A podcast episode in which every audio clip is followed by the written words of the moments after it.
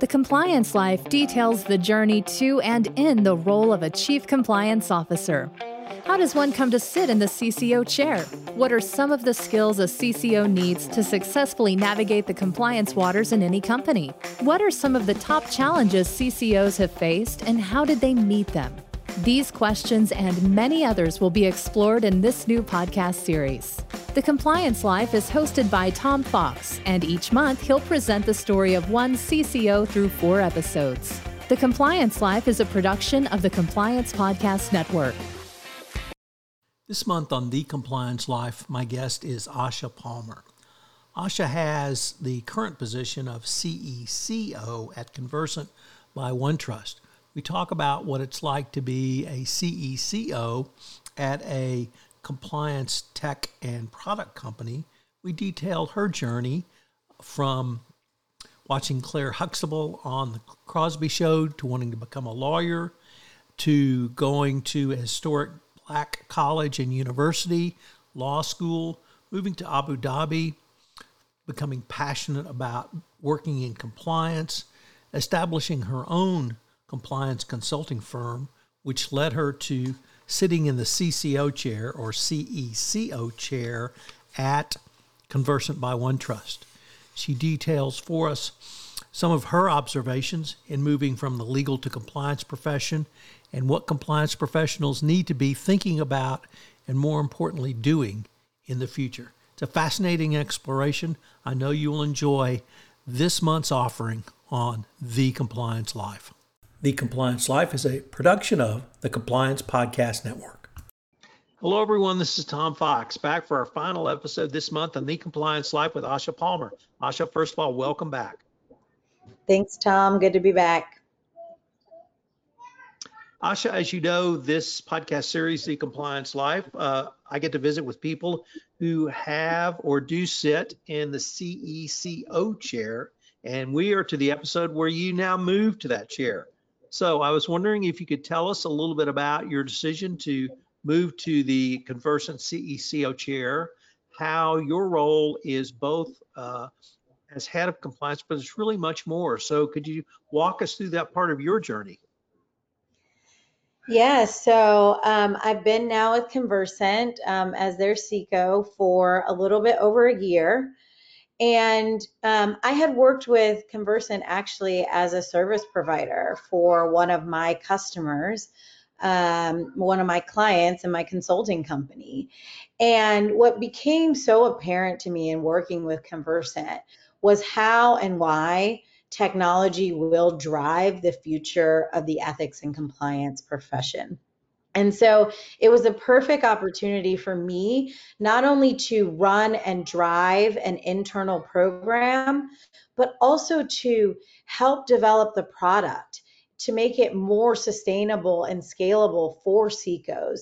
It was also an opportunity for me to talk to and understand the the concerns and the challenges of other people in the CECO seat and how we can bind together and understand each other's trials and tribulations, if you may, to become better in our seat.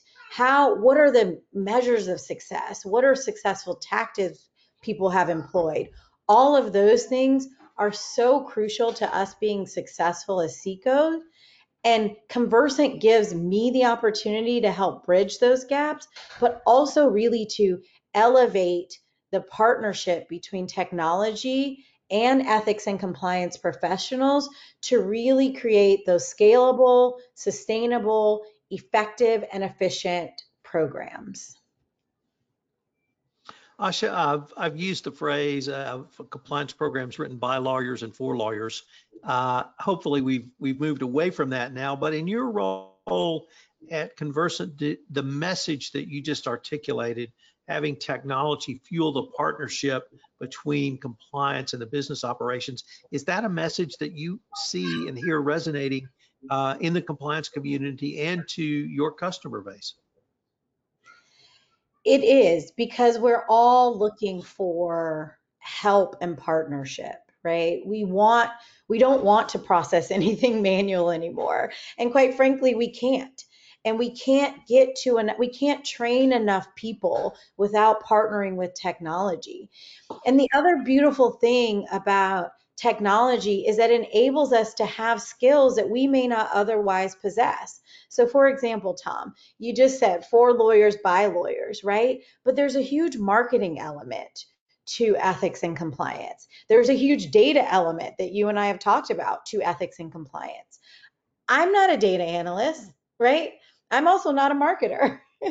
and so, how can technology help fill those gaps of parts of me that I just don't have the skills for?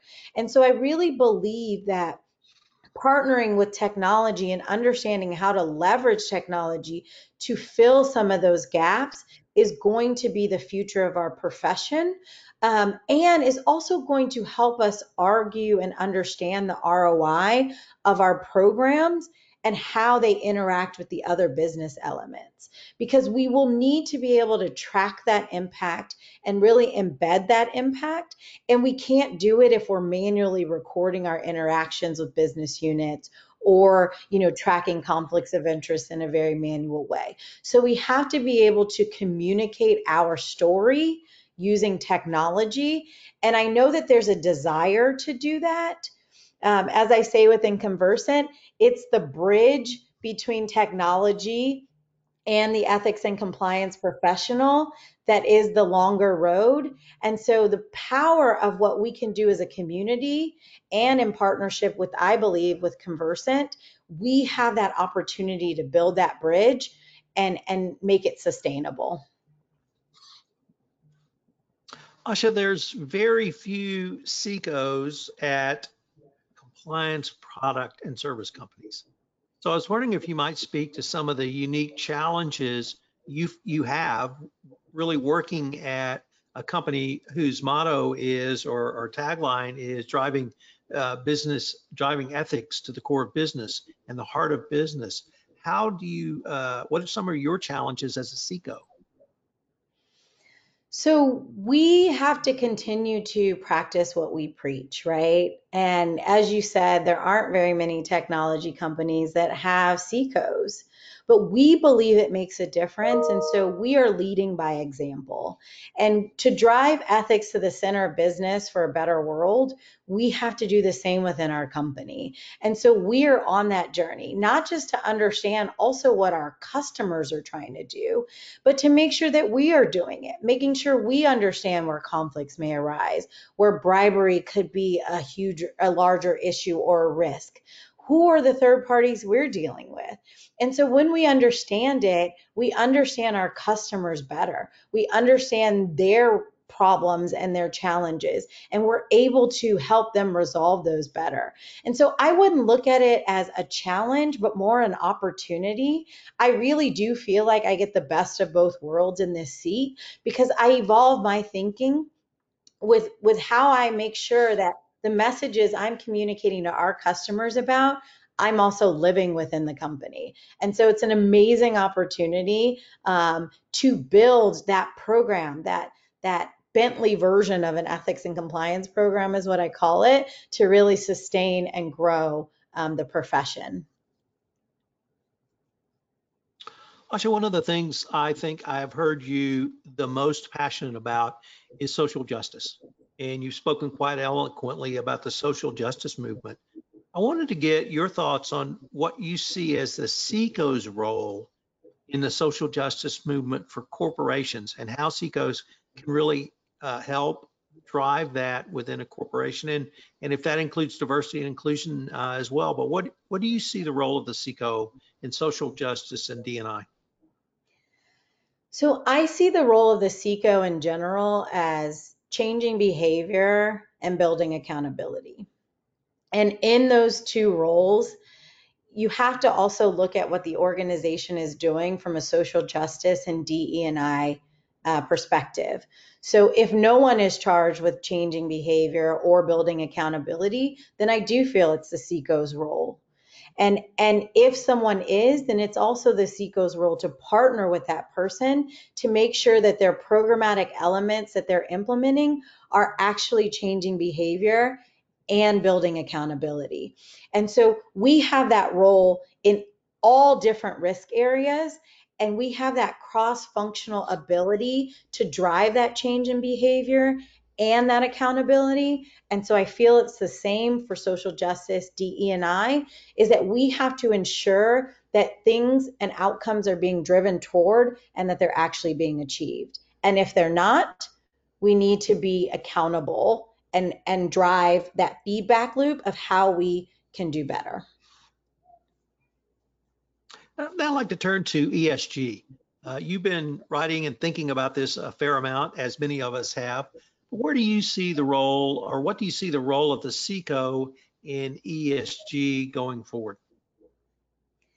So esg is one of my favorite topics because I feel that ESG is really the evidence behind some of the statements that we make in our code of conduct.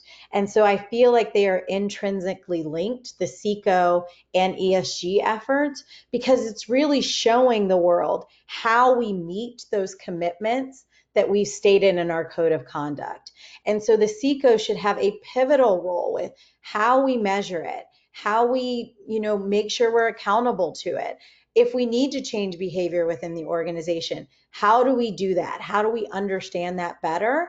And the CECO should partner with and it or lead those efforts. And so it's so exciting to me to see the intersection between ethics and compliance and ESG because really in a lot of ways they are one and the same. They are making sure that our ethical business practices extend beyond just statements into the actual practices of the organization and that we transparently communicate those actions. And I believe that that should be every CECO's dream. You know, Asha, I can't think of a better way to end this podcast series. Let me thank you again for taking the time to visit with me, and I greatly look forward to seeing what we can all come up with jointly. Thank you, Tom. Always a pleasure. Hello, everyone. This is Tom Fox. Thank you again for listening to this episode of The Compliance Life. I hope you'll join me again next week where I take up another episode with Scott Sullivan in The Compliance Life. The Compliance Life is a production of the Compliance Podcast Network. If you would like to be featured on The Compliance Life, please uh, give me an email at uh, tfox at tfoxlaw.com. Also, if you like this series, please give us a rating on iTunes. Uh, any review and rating would definitely help get the word out about the latest addition to the Compliance Podcast Network. Thanks again. This podcast is a part of the C Suite Radio Network. For more top business podcasts, visit c-suiteradio.com.